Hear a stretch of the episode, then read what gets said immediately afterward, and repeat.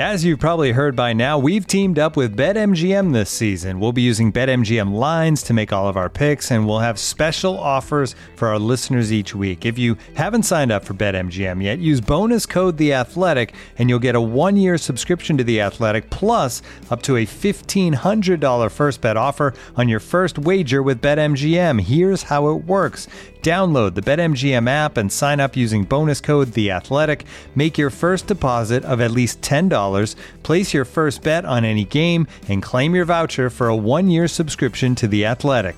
See BetMGM.com for terms. U.S. promotional offers not available in D.C., Mississippi, New York, Nevada, Ontario, or Puerto Rico. Gambling problem? Call 1-800-GAMBLER. Available in the U.S. Call 877-8-HOPE-NY or text HOPE-NY 467-369 in New York. Call 1-800-NEXT-STEP in Arizona. 1-800-327-5050 in Massachusetts. 1-800-BETS-OFF in Iowa. 1-800-270-7117 for confidential help in Michigan. 1-800-981-0023 in Puerto Rico. First bet offer for new customers only in partnership with Kansas Crossing Casino and Hotel. Don't forget, if you haven't signed up for BetMGM yet, use bonus code The Athletic, and you'll get a one-year subscription to The Athletic, plus up to a fifteen hundred dollar first bet offer on your first wager.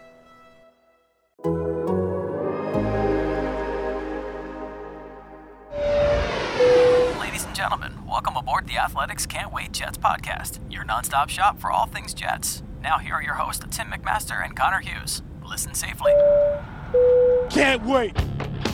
One week of free agency is down. How'd the Jets do? Plenty of time left to go. What's left for the Jets to do? That and much more coming up on this episode of the Can't Wait podcast. I'm Tim McMaster along with Connor Hughes, our Jets reporter at The Athletic, and our producer, Marissa Morris. Thanks for joining us on YouTube Live if you're here with us right now, or if you're listening wherever you do on Apple or Spotify, wherever you get your podcast. Please subscribe to the show as well. Give us a five star rating. We really appreciate that as well. Connor, one week down. I know you didn't sleep a lot. We did the late night edition last week after the big signings, but the Jets stayed busy throughout the week. When you look at as a whole, and there's still time to go, but they've spent a, a good chunk of that bag of money that they had. Um, how would you kind of rate the Jets to this point? I think it was good. I, I think it was. I think it was fine. I mean, I think we kind of know now based off of last year when the Jets had a ton of cap space and based off of this year when the Jets had a ton of cap space, I think we've kind of figured out now what a Joe Douglas offseason and what a Joe Douglas uh free agent signing period is going to look like. We we know now. He's he's never going to be the guy that gives out the eye-popping holy cow number to the massive massive free agent signing. He's not never going to be the guy that has an off season like the Patriots do, where you see him throw 300 and and and you know like seems like 300 million and 400 million dollars out there and and he's never going to be the guy that hands out the 100 million dollar contract to the free agent to bring him aboard. I mean that's just it's not the type of general manager he's going to be and and it's I guess it's it came as somewhat of a surprise considering the number of Jets holes but but on the other end of things or on the other end of the spectrum it shouldn't come as that much of a surprise because Joe has pretty much told us this is how he's going to run things since he took over as this team's general manager. He said he is going to build this through the draft. He is going to make the Jets' biggest moves and the Jets' biggest headlines through the draft. And what he's going to use free agency to do is to supplement the roster. And and that's kind of what he's done. I mean, he did go out there and make some splashes. The the Carl Lawson signing is a splash. The Corey Davis signing is a splash. The Jarrad Davis signing is a ripple. But in the same way, those are three players, the first three guys that the Jets signed. All three of those guys, barring injury, are going to be week one starters. So it's not like Joe's slept walk throughout free agency. It's not like he hasn't made any move or any splash. He's gone out there and when he's seen the opportunity to be aggressive and he's seen the opportunity to go and make this roster better, he's gone out there and done it. Corey Davis is the Jets' new number one receiver. Jarrad Davis is the Jets' new starting outside linebacker. Carl Lawson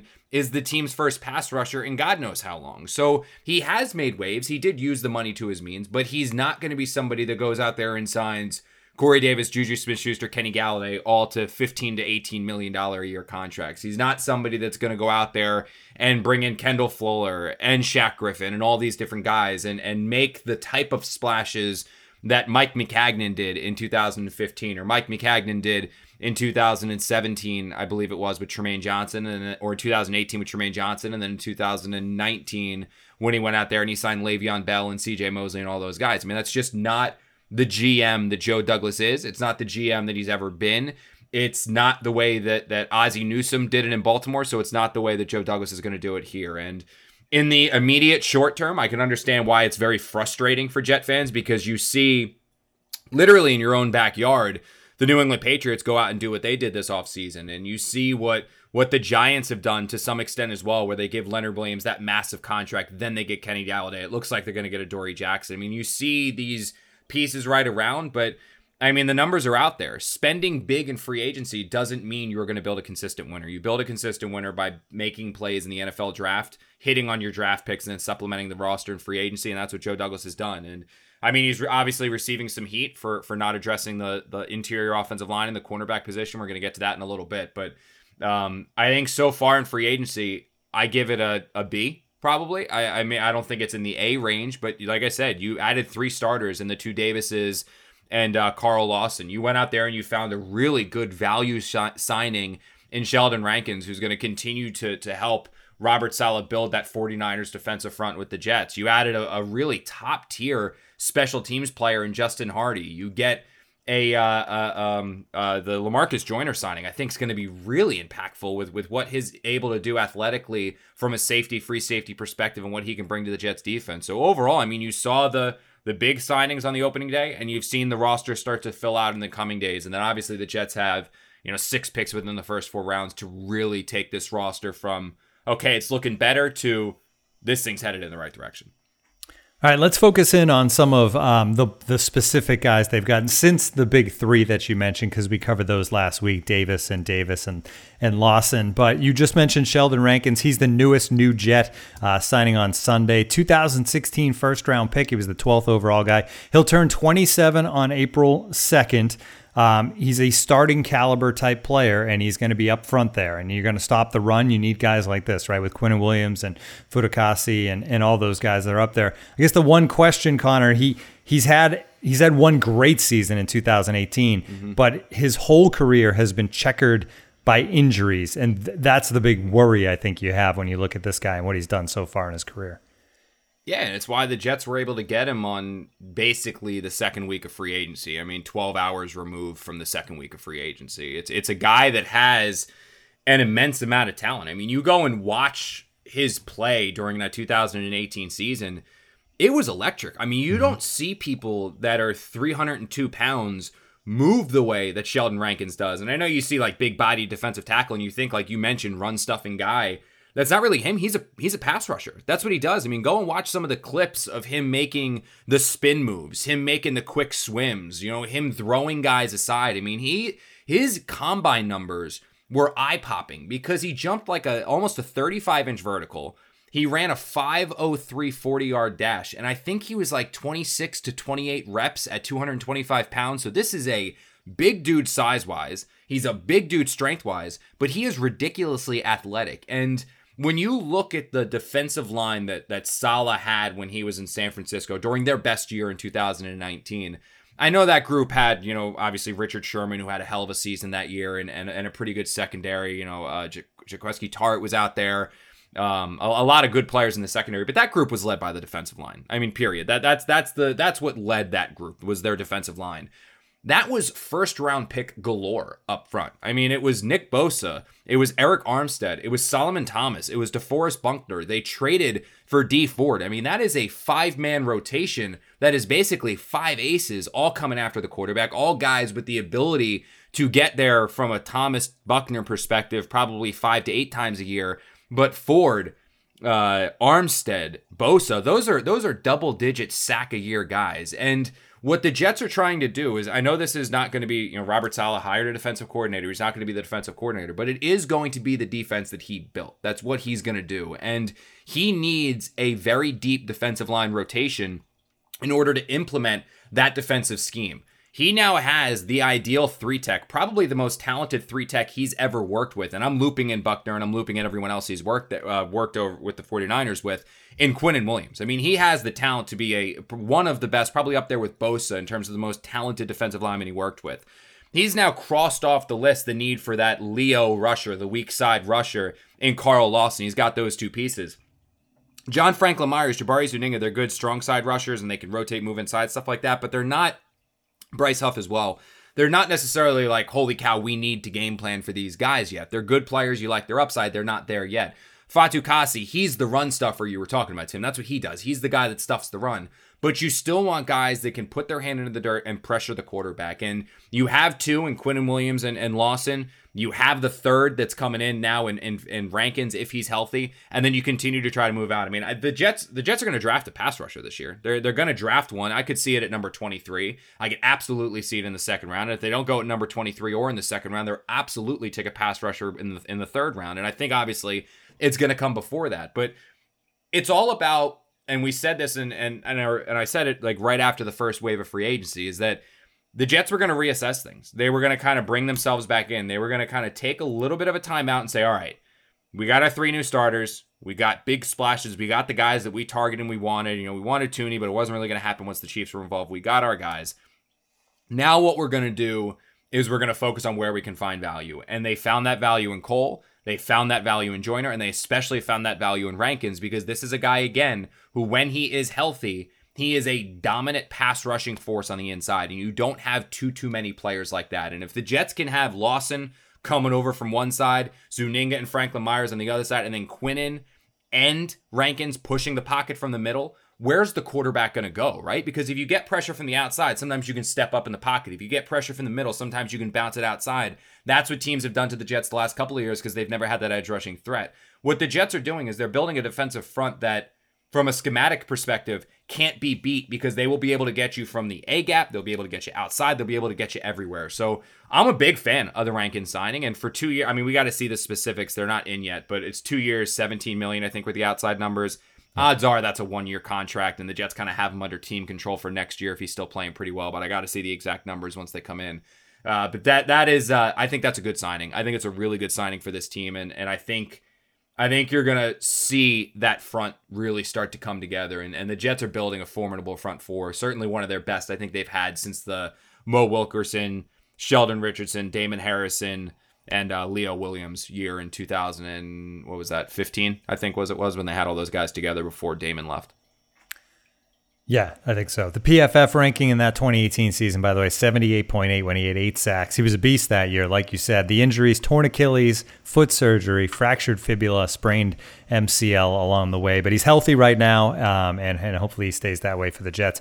You mentioned Keelan Cole. Everybody wanted the, the number one receiver, Golladay or, or Juju or somebody like that. Uh, Cole's not that. In fact, he's probably not a two or a three either, but he gives them depth at the receiver position. Um, he's a guy that's had some good seasons, right? 42 receptions, 748 as a rookie, 2020 at 55 catches for a career high as well. Um, and he's a guy with hands. Yeah, yeah, hella hands. I mean, I actually talked to your boy. I talked to to Michael. He was the one that texted me. He was one of the guys that reached out because they played together in, in Jacksonville. And Michael was the one. Just to be like, clear, hey, not my boy, Marissa's boy. yeah, yeah, Marissa's, yeah, Marissa's boy. Uh, Michael Dunn. Actually, he was one of the guys we were talking about. I mean, because I, I said I was like, oh, what'd you what'd you think of him? Because like he played with him, and and Michael said really fast, and he's one of those dudes that whenever that ball is in the air, I mean, he saw him in practice every single day. When the ball is in the air, he's got a chance to catch it. And it, it doesn't matter if there's three guys around him or one guy around him or anything like that. He has the ability to go up in the air and make the grab when there are multiple people around him and, and make a difference in that regard. And and what Michael said resonates with a lot of the other people that I talked to. I, I talked to somebody that, that coached was the offensive coordinator of the Jaguars when when Keelan Cole was over there. Said the same thing. The guy's electric fast. He's a great guy. And don't look at his 40 numbers because he plays faster than what his 40 number indicates. He's a guy that's fast. He's a guy that has really good hands. And he's a guy that's able to. He's a good guy too. Is the other thing I kept hearing from people. He's a good guy and he's able to make a difference. And he's he's able to make the spectacular catches. And he's a really good player. And and the one that I talked to was actually somebody that was pursue that uh, Cole chose the Jets over this particular team and I knew they were pursuing him. I said, I was like, oh, I was like, Jets got him. Why did you guys want him? And they again highlighted the speed. They highlighted the hands. But what they said is that he's a guy that if he is your number two receiver, you're okay. It's it's it's you're okay. He can he can be a team's number two receiver. If he's your number three or he's your number four option, the exact quote I got was, "Oh yeah, you're cool." Like that's that's I mean you're good. You're you're set if he's your number three or number four. And with the Jets, that's what he's going to be. You have Corey Davis outside. You have Denzel Mims outside. You have Jamison Crowder in the slot, and now you have Keelan Cole is that number four option. And and the other thing people talk about is the versatility with him. He can play inside, he can play outside. He played a lot of outside his first two years, played a lot of inside his last two years. He's been equally effective at both positions. Rich Cimini had the numbers where he broke it down between what his inside numbers were and his outside numbers were. Next gen stats, obviously, they we, that's the next thing that the Athletics gotta fund. You know, once we get through all this and we start really profiting, we gotta we're gonna fund a, a next gen department. I'm gonna make that pitch at the next all hands. But I mean, it was fascinating to see those numbers. So he's a versatile guy. He's got amazing hands. He's very quick. He's a good high character guy. And that's kind of what Joe Douglas has been targeting this offseason is high character guys. And I think he's going to be a very solid addition because he's better than the other number four options they have. There's a massive difference between Keelan Cole and Braxton Berrios. And uh, who's the kid, the the rookie that that uh, Lawrence Cager? He's be, he's a better player than him, better player than Jeff Smith, better player than Vyncint Smith. I mean, that's a signing that again, it's not going to steal headlines. It's not Juju. It's not Golladay. It's not like that sexy, sexy signing or whatever. But what it is, is it's a good football player that is better than what the Jets had at a bargain buy that's going to come in here and help the team and makes them better. They are a better team with Keelan Cole at number four than they were before they signed Keenan Cole. Keelan Cole. Keelan. Keelan Cole. Have I say Keenan like a hundred times? My cousin's Yeah. name's Keenan, so it's like all in my head. It's Keelan. K E E L A N. I will say, if you actually looked at the rundown, which we all know you don't, but it says Keenan there too. So I had, the, I made the Does same. it say Keenan? I, Yeah, I made the I- same had to mistake, change. so it's fine. Because I have like, Uh, that's my co- that's my cousin's name. So I'm like I'm bad. I'm like oh my god. Like every time I write it, like I'm like oh duh, duh, it's like, damn it. Yeah. That's why we have Marissa here. To corrections on the fly. All right. Um, Yeah. Corrections one more, and insight. The corrections. Well, that's Right. done. Done. one Insight. more, uh, one more guy from this batch uh, over the last week um, to to mention Lamarcus Joyner. Um, another guy see he's 30, he's a little older than a lot of these guys, and he's not big. 5'8, 191 kind of jumps off the page for a defensive guy, but they get him on a one year, four and a half million dollar deal. And it's not a cornerback, which they obviously desperately need, but it is secondary help. Yeah, and and with him, he's an interesting player because I think he's going to give the Jets a lot of versatility. And with him, he's kind of a fascinating player, in my opinion, because with Joyner, it's he's like so he was drafted into the league by the Raiders. I'm trying to bring up the numbers as we're speaking here, which is why I was like stumbling a little bit. But he was drafted by the Raiders as, as a as a corner, and the first couple years he was with Oakland. Then they were Oakland. They like moved him all over the field. Like he was playing outside corner, he's playing inside corner, safety box, all that stuff. In 2000 and what was it? 17. The Rams. I'm sorry. The Rams drafted me. Went to the Raiders. He was drafted by the Rams. 2017. They moved him to free safety. So they went from moving him all over that he played basically the vast majority of snaps at at the safety position. 510 of his 760 defensive snaps were at free safety. He played 135 at nickel, 98 in the box. He finished that season with 49 tackles, nine pass breakups, a forced fumble, and three interceptions, and had a Pro Football Focus grade. This is absolutely ridiculous of 90.9. As opponents targeted him 20, uh, the opponent's passer rating is 27.4 when throwing his way during that 2017 season. Rams were like, holy cow, we're onto something here. The guy's a free safety. 2018 played free safety more than ever in his career, uh, including the 2017 season. 2018 played 77% of his steps there, finished with a career high 78 tackles, three for a loss, three pass breakups, an interception, and a PFF grade of 73.1. Looking at those numbers, the guy's a free safety. That's what he plays. He has some versatility to go back down in the, nickel, kind of like Antrel Rolle, almost the, the former Cardinal Giant, where he had the ability to play uh, multiple positions, but he's best at safety. For whatever reason, when the Raiders signed him after the Rams let him go, the the Raiders were like, "Oh, this guy's a, a, a nickel corner. We're gonna play this guy at nickel corner," and that that to me like it he stunk. He wasn't he wasn't good as a corner because he's not a corner, and for whatever reason, the Raiders continued to play him at corner and corner and corner. I mean, he ne- he basically never played free safety with the Raiders. Looking at the numbers, and he finished in two seasons with 115 tackles, zero sacks, eight pass breakups, and zero interceptions in 28 games.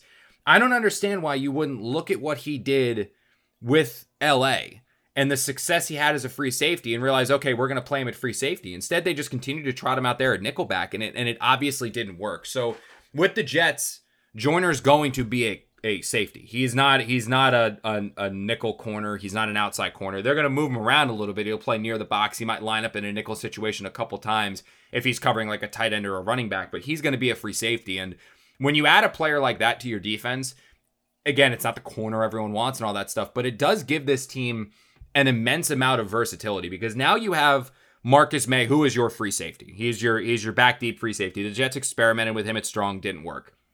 You know, however, ridiculously athletic Ashtyn Davis coming back, who you can now move around, and you have Joyner, who you can move around. So you have two guys that can both cover in man to man, cover in zone, play near the box, blitz the quarterback. You have all of this where if you're Saleh and you're drawing up this defense, you now are able to give so many different looks from what you have in the past. And and I talked to to a couple of the guys that cover the 49ers for us and they said like there's no like Matt Barrows and he said there's no Saleh wasn't known for like three safety looks in San Francisco, but that was probably because San Francisco didn't have the personnel to run three safety looks. With the Jets now, they have three starting safeties. Joyner is a starting free safety. Maye is a starting free safety. The Jets believe that Ashtyn Davis is a starting free safety. And for a defense that likes too high and a lot of zone coverage, you could now potentially have Marcus Maye and and uh, and um, Lamarcus Joyner back as your two deep free safeties, playing a very similar role, just one on one half of the field, one on the other half of the field, and then have Ashtyn Davis with all that athleticism running around like a madman. So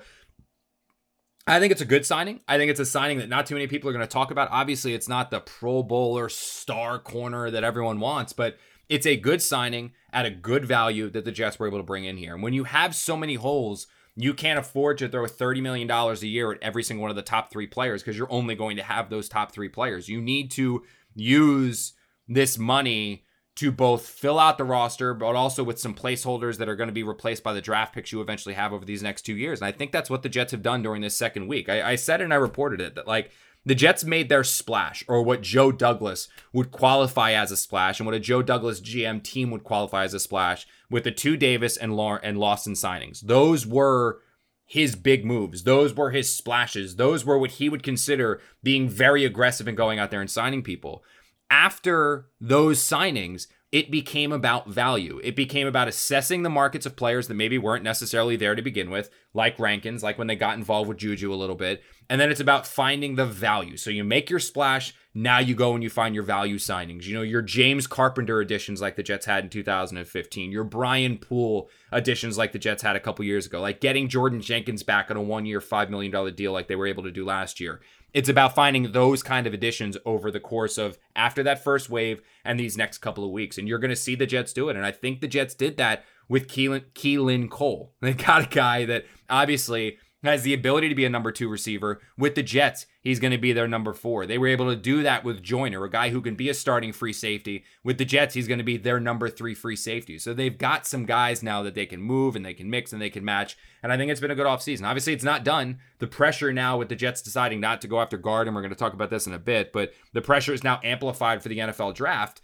But it's going to uh, it's going to be I think he's done a good job, and I like the Joyner signing, and I like the Rankin signing. I, I, I like what the Jets have done this offseason. I'm, I'm, I, know some people want more, but I honestly think they've done a really good job this offseason, and I'm not blowing smoke up anyone's ass. I mean, you guys know that if I think this team does something wrong, I have no problem ripping the hell out of them. I mean, I don't know how many times I sat in front of this webcam screaming on the top of my lungs the point I'm getting text messages from Bree, like, are you having a coronary in there? Like, what the hell's going on? Because of what they did last year. Like, I have no problem telling you this team sucks when they suck. I don't think what the team is doing right now quantifies as sucking. I think they're doing a good job. I think it's a competent offseason. And and competent is how you build a winner. Being a, a, a, a ridiculously aggressive and and just willfully ignorant with your money is not how you build a winner. This is how you build a winner. It's not the sexy moves. It's not going to steal too many back page headlines. Let the Giants have the Happy Golladay headline. It doesn't matter. The Giants just gave $18 million to a, a, a tier two number one receiver. Like Kenny Golladay is not Julio Jones. Kenny Golladay is not Odell Beckham Jr. Like, like the Giants were better off with Odell Beckham Jr. than they were with Kenny Golladay. They signed Kenny Golladay to $18 million because they traded away the guy they drafted. So I think the Jets are doing is smart. And now the key is just they got to hit on their draft picks.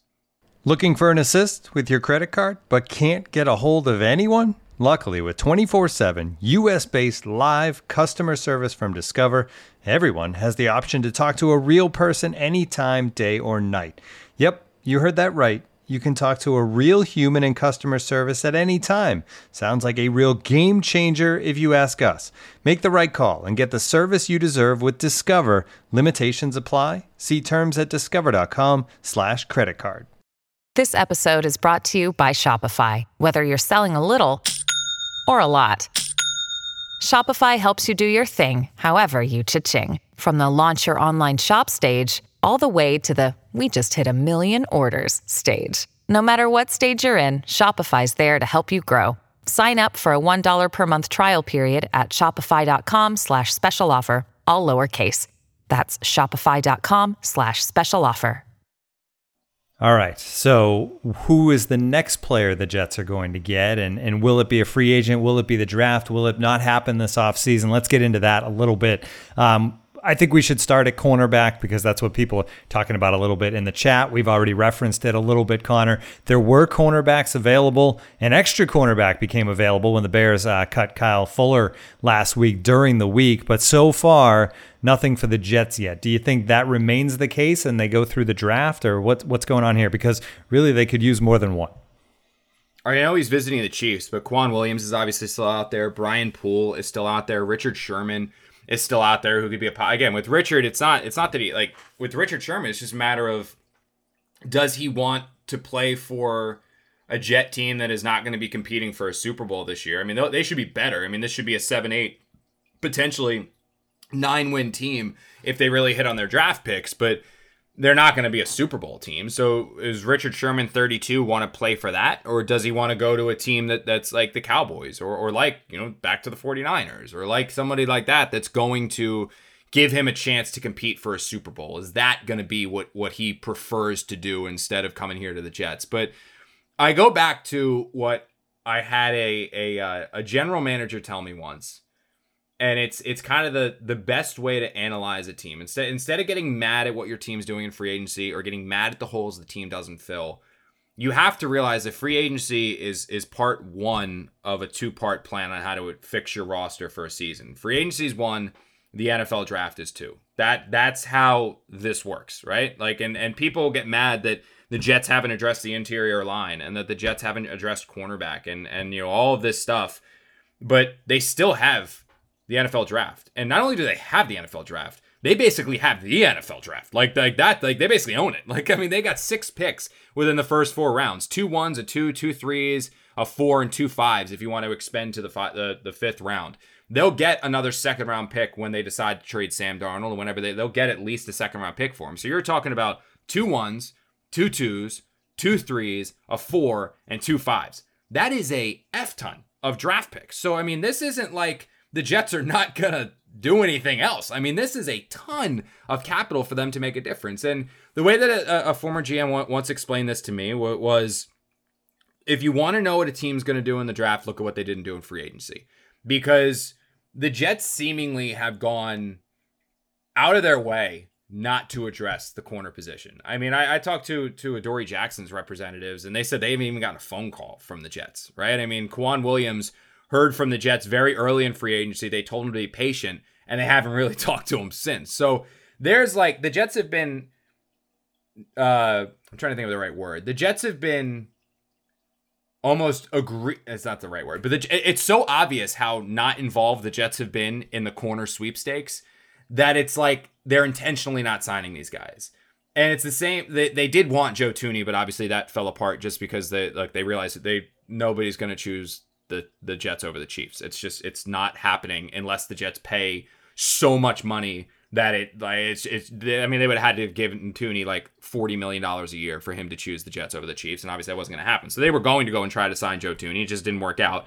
And the center position, obviously they didn't they didn't make a run at Corey Linsley because they like Connor McGovern at center. So they the the corner and the interior line when the Jets don't address it to the extent that they haven't addressed it in free agency. And they can still sign Richard Sherman. I don't think that will make that big of a difference. And the same thing if they sign K'Waun Williams, not going to make that big of a difference. The extent that they've gone to there, what that means is that come the NFL draft, they believe that this class is deep enough at corner, is deep enough at the interior line where they don't need to sign and give people an absurd amount of money in free agency because they can find equal replacements with higher upside in the draft. So I can't tell you who the next free agent signing is going to be at this point in free agency, though. I mean, you're going to have the random guys that come out of nowhere that the Jets call and sign, like the Sheldon Rankins. No, nobody had Sheldon Rankins on their Jets target list, but that's because the Jets never really thought they could get Sheldon Rankins for two years, 17 million, and that's the outside number. So it's probably more like a one year deal. But those value contracts will pop up and you'll see them sign players that you didn't expect them to sign. But I can't tell you the next signing's going to be. What I can tell you is that that corner position is going to be addressed very early in the draft. The guard position is going to be addressed very early in the draft. And that's how the Jets and Joe Douglas have decided to go about this. Is it the right move? In my opinion, you want to use, and this is again, I'm not a general manager. You guys know this. I'm I'm a reporter. I'm I, I, I like the fact that I get paid to sit in front of here and criticize these people without having to put my neck on the line to actually do what they're doing. I mean, I could never do their job. I could never do the Joe Douglas job. I could never do the Christopher Johnson job. I couldn't do any of that stuff. But what these guys have chosen to do is go receiver, pass rusher, and a lot of depth plugging in free agency. They're now going to turn to the draft, the draft to take care of cornerback, offensive line. In my opinion, you want to use free agency to plug the holes that you can't afford to miss. Because in the draft, I know Joe and Joe would probably slap me if like I said this to his face, but the draft is a crapshoot. Nobody knows. Like nobody knows what the hell is going to happen in the draft. If anyone had any clue what was going to happen in the NFL draft, like Todd McShay says, or Mel Kiper says, or Mike Mayock used to say, every single team would have a first, second, and third round quarterback that can play in the NFL based off of what people say. Oh, this guy's a stud. This all the Christian Ponders that are great, and and all the the uh, EJ Manuels that are first round picks. Like, like the, the nobody knows. Like that's why I hate the draft because it's like nobody knows in the NFL draft. It is a total gamble and a total guess. Joe loves the draft. It's like his thing. He thinks it's his baby and all this stuff, and that's great. Like that's that's his team building philosophy. It's why he's gotten to where he is, is because he thinks he can hit on all these draft picks. But in my opinion, you you use free agency to fill the positions that you can't afford to miss at. In my opinion, I know that this Kyle Shanahan zone blocking scheme is going to make life significantly easier on the guards, and I know the Kyle Shanahan scheme is going to make it so that you know you don't need the best you don't need the the Zack Martins inside. You don't need the Michael Dunns inside to make this scheme successful. You can get away with solid or you can get away with good. You don't have to have amazing incredible inside. I disagree with that. I, I in my opinion cornerback pass rusher left tackle and offensive line and quarterback are the most important positions in sports. I would have given the money to Shaq Griffin. I would have already had a deal done with Richard Sherman. I would have made a much stronger push at Corey Linsley and made a much stronger push at Joe Thuney and then used the draft for the path or and I would still would have signed Carl Lawson. That's the one I would have saved. But and then use the draft for the receiver. Then use the draft for the hybrid safety. Then use the draft for the line. That's what I would have used the draft for. And instead used free agency to get those like, no, we can't risk this draft pick doesn't develop. No, we can't risk this pick doesn't hit. No, we can't risk this guy doesn't fall. You know, I would have used the dra- used free agency for linemen and for corners because I think those two positions are significantly more valuable and significantly more you can't miss on those positions more than the receiver. Like I would have gone receiver in the draft. I really wouldn't. If they would have came away with just Keelan Cole and no Corey Davis, it's like okay, well you can you'll get your number one receiver at number twenty three or in the second round, or if you trade back in one or trade up in one. I mean, you can do that. That's just my opinion. That that's that's my stance. But when free agency began, the Jets had issues at offensive guard, cornerback, pass rusher, receiver, 43 outside linebacker. Obviously, a slew of other things as well. This team was a 2 and 14 disaster last year. They're not close to the playoffs. Like they need a ton of holes to fill. But they had those those were like the five main ones. Like those were the five main issues. As long as those five positions or as long as those five holes are filled by week 1, fine. It doesn't matter if you fill them in free agency in the draft. It doesn't matter if you fill them in the draft or free agency. It doesn't matter if you trade. It just as long as you fill those five positions, six if you want to loop in quarterback, it doesn't really matter how you go about filling them. My philosophy is use the free agency for the offensive lineman because you can't you can't afford to miss on them. Joe's philosophy is well, clear like based off of free agency. Joe's philosophy is this cornerback class is deep enough. I know I can get starters. This offensive guard position, center position is deep enough in the draft. I know I can get value. I know I can get guys where we're picking. I know I can get starters. If he's right, great. If he's wrong, well, then you're going to get some problems because the Jets' interior offensive line was atrocious last year. Alex Lewis and Greg Van Roten stunk. Period. They were not good football players last year. They didn't play well. I know that, you know, it's the Adam Gase offense, the Adam Gase scheme. Mike LaFleur is going to be so much better. This is now the Kyle Shanahan. Fine. The Jets still need to improve those positions. Dan Feeney isn't improving those positions. By the way, every time I say Feeney, I think of Boy Meets World, which is like, a, uh, not Corey, Corey Matthews' Feeney. brother in my head. Like, Feeney! Like, I've got that in my head every time I read or see that guy's name. But like he's not filling center or guard. He's a backup and he's not even a good starter. So like he's not it. So the Jets still need two starting guards. Bless Austin and Bryce Hall. I know they've got, got like a little bit of a cult following within Jet fans.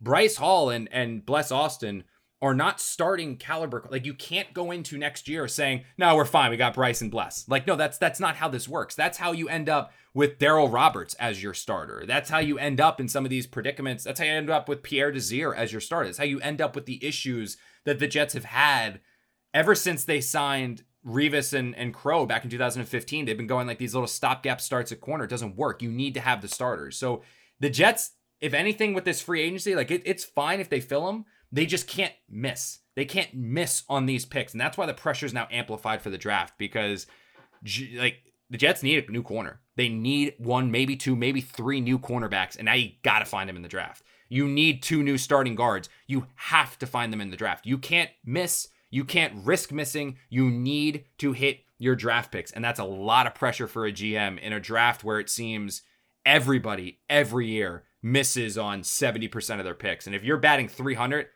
I mean, you're, you're, you're GM of the year.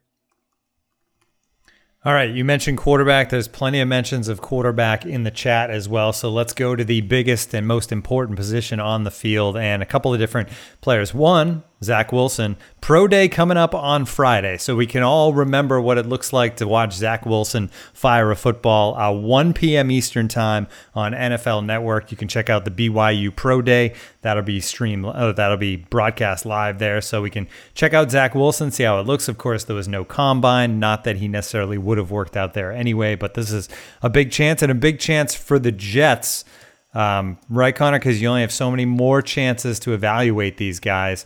How seriously to do the Jets take every one of these pro days? It's a weird year because of this no combine. Mm-hmm.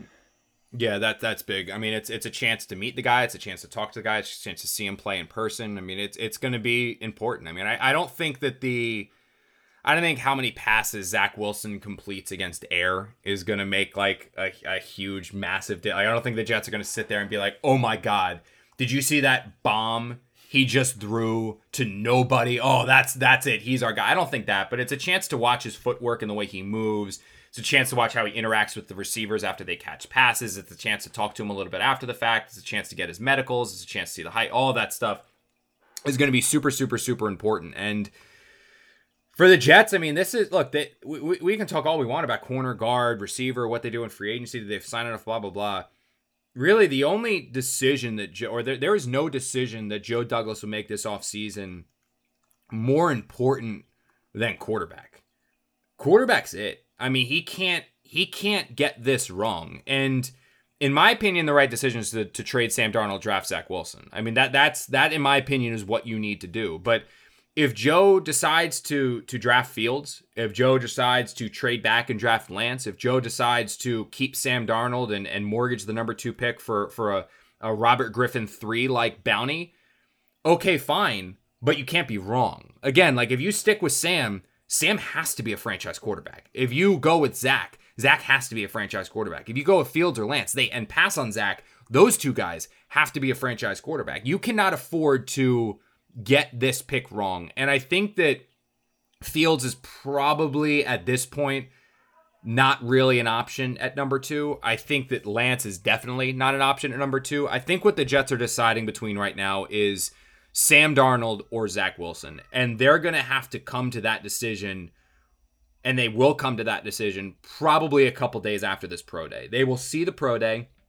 They're going to see Wilson. They're going to meet with him. They're going to talk with him. They're going to do all the, the the ins and outs that they get to do at a pro day, and then they're going to say, okay, we believe in this kid's upside more than we like Darnold's. We think that this kid has the chance to be a legitimate bona fide top five quarterback, and maybe Sam's top fifteen, but top five's better, and you reset the rookie clock. And the more that I talk to people about Zach Wilson, the more calls that I make on this guy, the more that I, I kind of hear about him. And, and our Jeff Howe wrote an incredible story, a, a great featured article on on uh, on uh, Zach, which you can read if you take advantage of that that promo that we're running at the bottom of the screen. I mean, you can go and read that that unbelievable story on Wilson. I mean, I know he's got this like reputation as being a little bit of a, a, a pretentious guy and like he's handed had everything handed to him. I think the Jeff story really puts a lot of that to bed. I mean, this is a guy who like his uncle started JetBlue or something like that. So his uncle's the one with like the billions and billions of dollars, but Zach's parents don't have billions and billions of dollars. Like Zach's parents own a bunch of gas stations, so they're upper middle class, but they're not like billionaires. I mean, Zach drives a Mazda six. I drive a Mazda six. Like I'm not, I'm not sitting here with a roller. And that's wrist, where like, the comparisons know, end. yeah, well, people said I look like Sam, so now they're saying like I got the red hair like Sam. So now it's like the, the I drive the same car as Zach. I'm sure I'll, I'll, have that. I'll have that status for another two months, and then that's gonna end. But like he drives a Mazda six. Like he's like a normal guy. Like he used to deliver.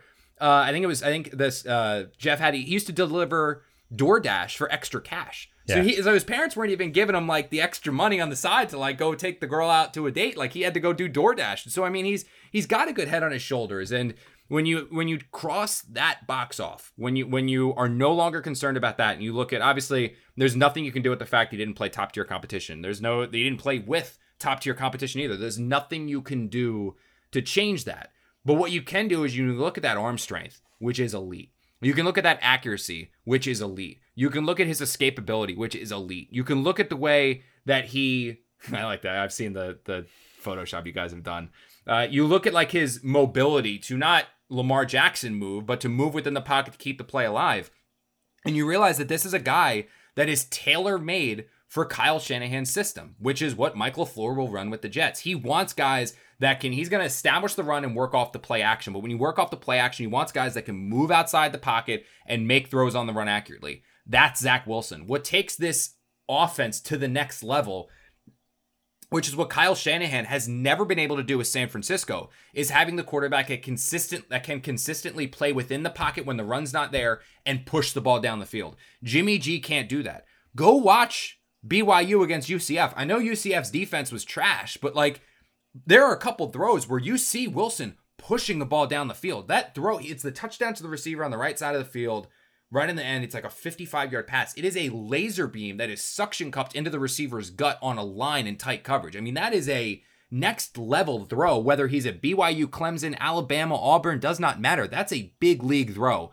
That's the kind of skill set that this offense needs. And that's the kind of skill set that I think is going to be on display at BYU. And when it's on display at BYU, I think Joe's going to be sitting there and saying to himself, I can't pass on this. Sam, we like you. You're a good kid. We think you have a lot of potential in this league, but I can't pass on that. That that's that's next level. And Zach Wilson will be this team's quarterback week one.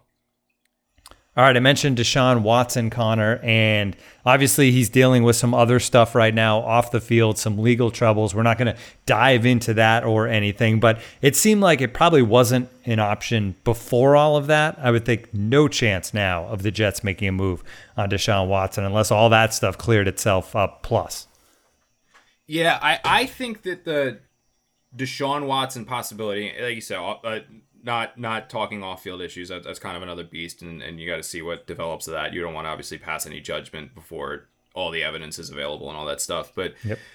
I think the the Deshaun Watson Jets possibility ended once you saw the type of free agency that Joe Douglas had. And what I mean by that is is he conducted a free agency that I think was good. As I said that he's been uh, making value signings. He's been plugging some holes. He's made some splashes when you talk about Corey Davis and Lawson, as we've said multiple times. But if you're gearing up to trade for Deshaun Watson, what that means is that you're giving up a minimum of three first round picks, probably a second round pick, probably a third round pick, or a defensive starter. When you're gearing up to do that, you know that you don't have the luxury of building through the draft. So you have to build through free agency. So if the Jets had gone out and signed uh, Kenny Golladay and Juju Smith Schuster, they got Corey Linsley and they got Joe Thuney, or they got Zeitler, or they went out there and they got, bless you, or they went out there and they got um, Carl Lawson in addition to Richard Sherman. And you started seeing 30 something year old guys come in here and a lot of like big name, basically the type of offseason that the Patriots had that's the kind of off off season that you then say, you know what? Yeah, obviously having all those draft picks helps, but it's almost like they now don't have as many holes for the draft to fill. And when you don't have as many holes for the draft to fill, that means you don't necessarily need all of those draft picks, which means that you might be concocting something to trade those draft picks. And watching this free agency and watching how this is unfolded, I really believe that I'm not gonna I'm not gonna I was, trying. You made me really big on the screen. Now I'm the only one here, and I, I think you did this to like mess me up because I should. I'm just gonna exit out of this, so I'm not even looking at the screen anymore. All right, you can go. I have the I have the new putters that I'm looking at up on the screen now, so I'll, i am just gonna stick with that. Um, but as like when you have a free agency that's aggressive and it's and it's bold and it's like a lot of big name guys, and you see that kind of addition, that would have led me to believe, okay, I think Joe might be trying to get something done with Houston this Jets team right now that they've built, if they were to trade all of those draft picks in order to get Deshaun Watson, they're probably a six or a seven win team. That's just the truth. They probably win six or seven games. They're slightly better than what the Texans were last year. The Texans won four games last year with Watson. This Jets roster is probably six or a seven win team. They play in a much tougher division. Now you're gonna have to deal with the Patriots and all the the reloading that they've done, what the Bills have done. The Dolphins look like a better team. The Jets are probably a six, seven, maybe eight win team with Deshaun Watson if they were to trade all those draft picks. That's not what Deshaun Watson wants to come and play for. Deshaun Watson wants a chance to win. So this not conservative, but this Joe Douglas level of aggression this offseason, like you've seen, where it's been smart team building, decent sign like good signings, decent filling, clearly with an eye towards the draft, it tells me Joe's keeping his draft picks. And we shouldn't be again overly surprised. I mean, Joe's hinted at this time and time again every time we've spoken to him. I mean, how many times has he referenced how excited he is for the draft capital, how much he believes that this draft capital can help propel the Jets to the next level, all this stuff, yada, yada, yada. I mean, that tells you that the Jets are preparing to use these draft picks. And if they're preparing to use these draft picks, it means they're not trading for Deshaun Watson. And and now obviously this can change. If Deshaun Watson's value dips to the point where the Texans are like, you know what, this is just irreparable. We just want to trade him. Maybe now you can get Deshaun Watson for two first round picks and a third, or maybe you can get him for just three first round picks, or maybe a one, a three, and something else. I mean, maybe that happens. And if the price dips to a point where the Jets are like, okay, here's the value, yeah, the Jets will absolutely get themselves involved in, in Deshaun Watson, assuming all off field matters take care of themselves. But the way that it's shaped up right now, the Jets are not preparing themselves to offer a absurd contract or a, an absurd haul to the Texans for Deshaun Watson. They're not preparing themselves to offer three ones, a two, a three, and Quinnen Williams to the Texans to get Deshaun Watson. They just have not set themselves up to do that with this free agency. I don't think that's necessarily a bad thing, which is why I feel more confident than ever saying that, that the Jets' week one quarterback's either going to be Sam Darnold or Zach Wilson. I think ultimately will end up being Zach Wilson. But the Deshaun Watson ship – I think has sailed. I don't think it's overly possible. I don't think it's likely after this free agency. Um, unless, of course, the one caveat being Watson's value dips to a point, like I said, where the Texans are like, don't the, the Texans get to a point where they're not saying convince us to trade Deshaun Watson, but they're saying we want to trade Deshaun Watson. What's the best offer? All right, speaking of Sam, uh, we have a question in the chat. If Sam is not traded by draft day, do you see a trade offer that's too good not to accept to trade out of the two spot? Um, I'm, I don't get it. Uh, if Sam is not traded by draft day, do you see a trade offer that's too good like, not to accept? If Sam they not, don't draft a quarterback leading, leading up to leading up to the draft, if Sam is not traded the day of the draft, do you see an offer? The, got you. Uh, the, the Jets' biggest issue right now is that the Sam the Sam Darnold potential suitors is tanking. Like the Bears obviously are not overly interested in him. I've I've heard that now that they've had Andy Dalton. The the Washington football team would be interested in him, but only if they get him at like a value that's basically like the Jets are trying to dump him. Like they're not going to give up a second or a first round pick anymore for him. Uh, I think the teams that I just continue to hear being tied to him are the Broncos because John Elway loved them coming out of college, coming out of USC, and, and all that stuff. And we, we've talked about this on the podcast before. I, mean, I remember I talked to Mike Maccagnan. We were at the, uh, I'll tell the story real quick, but like we, because I, I wrote it, but um, I don't know if I've ever told it on the podcast. It was the um, Mike Maccagnan during the 2018 draft when they took Sam. I remember I, I met I had uh, dinner with him at the Senior Bowl the next year or something like that, and I, I, we were talking over dinner. I basically said to him, I was like, man, I was like, I think what I what I never really understood was why you traded to the third overall pick. Because you basically like, did you believe there were three franchise quarterbacks in this class? I mean, that's that's kind of rare. I was like, so you were kind of running a risk that you were going to get the number three option. And what Mike said was that no, we believed there were two. We believed that there was uh with the two that they loved the most because they weren't willing to take the risk on Josh Allen after that because Josh Allen was a guy that needed a lot of work, a lot of developing, and after the Christian Hackenberg fiasco, the Jets were not willing to go the build me a quarterback route. They wanted somebody that was a little more proven, a little more polished, somebody with a maybe not as high as a high of a ceiling, but a much higher basement is what the Jets wanted. So they ended up. Mike said that, that what they ended up doing was they really liked Baker Mayfield, and Baker Mayfield was the guy that they believed was was going to be the next quarterback. They saw Sam Darnold goes one, Baker Mayfield then is there at number two. They had their own league sources that had basically told them the Giants were taking Saquon Barkley, and the Giants were not willing to trade the pick, and the Giants were not willing to take a quarterback. That Dave Gettleman was so infatuated with Saquon Barkley that he was not moving off that spot. And I was like, wow, I was like, I, I mean, obviously it worked because it went Saquon to you guys got got Darnold. I was like, but I mean, did you ever like get nervous that the Giants would like switch it up when when Baker went one and Sam went two? Because he said it wasn't until like an hour before the draft that the Jets got wind that like no, it's Baker one. Like no, Baker's definitely going one. Sam's gonna be there.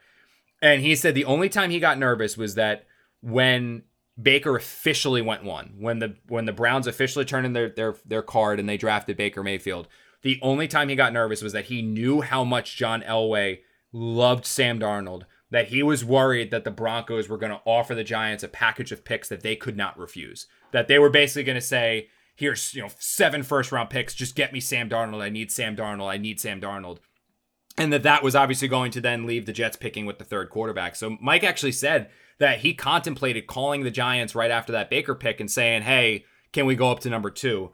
Ultimately he trusted his sources, realized the Giants were only going to draft Saquon Barkley, and and I don't know because I don't I don't talk to John Elway, but I don't know if the Broncos ever tried to call Dave Gettleman.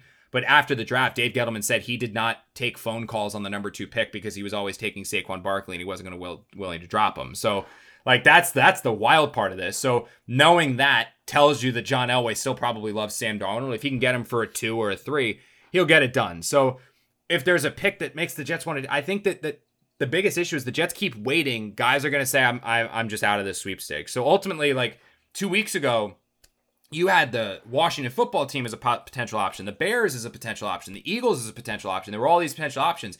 They're starting to fill up to where the now the Jets are pretty much left with Carolina if they don't get Deshaun. Uh, um, what's their name? San Francisco because uh, apparently, I, from what I've heard, Shanahan likes them, and then Denver. And then the biggest thing to be able to get that potential second round pick up to a first is you need a bidding war, and I don't think the Jets are going to get that. So the Sam Darnold value, I genuinely believe, is a second round pick, and that's what he's going to get. Is for it. that's what they're going to get for him is a second round pick, and it's just a matter of who do they deal him to. The drama continues. You can stay right here all the way up to draft day. We'll continue to keep you updated on all the rumors here on the Can't Wait podcast. We're also running a bracket, and thanks for everybody who got involved on the Can't Wait picks. Seventy-four people in there, Tim. Oh yeah, we are everybody. but yeah, I let me see what place you're in. Uh, I'm I'm I in was way second worse. after, like, you're not on the first page. I'm in like 38th place. That's not great. But my There go. cousin, my cousin Kyle, who listens to the pod frequently, um, he is tied for fifth with Tim's wife.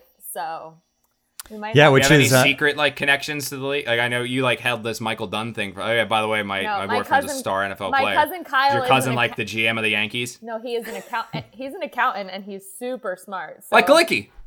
what- Like Galicki. Yes. Galicki's an accountant. Yes. So uh, I hope he wins, but um, we'll have to see because this tournament Yeah, he's- been crazy. As we as we're recording right now, Oregon just beat Iowa, so the Big Ten's not really doing too hot. Iowa, who I actually had winning sucks. winning it all in my other pool. I, I'm just Yeah. a mess right now in these. But uh, yeah, he's he's in fifth. Uh, my wife Mandy is in seventh. Uh, there's a four way tie at the top. The Dizzle, Daniel, which is Daniel's crazy bracket, uh, Adam, which is uh, Blitzkrieg, and then Evan, Evan's Killer Lemonade. Uh, oh no, I'm yeah, they are all tied up at uh, 24 Uh, oh, I see. Evan, I'm sorry. Reading this as I go. Evan actually jumped into that because I think maybe he had that pick. I don't know. He's one one pick ahead in the second round. Anyway, that's where it is right now. Four way tie for the first. Um, whoever ends up on top, if they would like to, I picked North they Texas. can come and join. Just trying to wrap up the podcast here. Uh, they can join the uh, the show. We won't make you, but if you want to come on, we'll have you come on and gloat about the win uh, when the tournament's all wrapped up in a couple of weeks. Uh, speaking of the tournament, Marissa, we have something go- else going on here at the Athletic. Yes, yes. So if you want to hear some more tournament talk, the Athletics College Basketball Crew brings you the Ding You presented by BetMGM, and we'll cover all the action both on the court and at the sportsbook grabbing insight from the Athletics college basketball writers, and picking the brain of BetMGM's top bookmakers. So, if you want to listen to the next episode, the next episode is airing Thursday, March 25th at 1 p.m. You can find it on the Daily Ding feed or streaming on YouTube.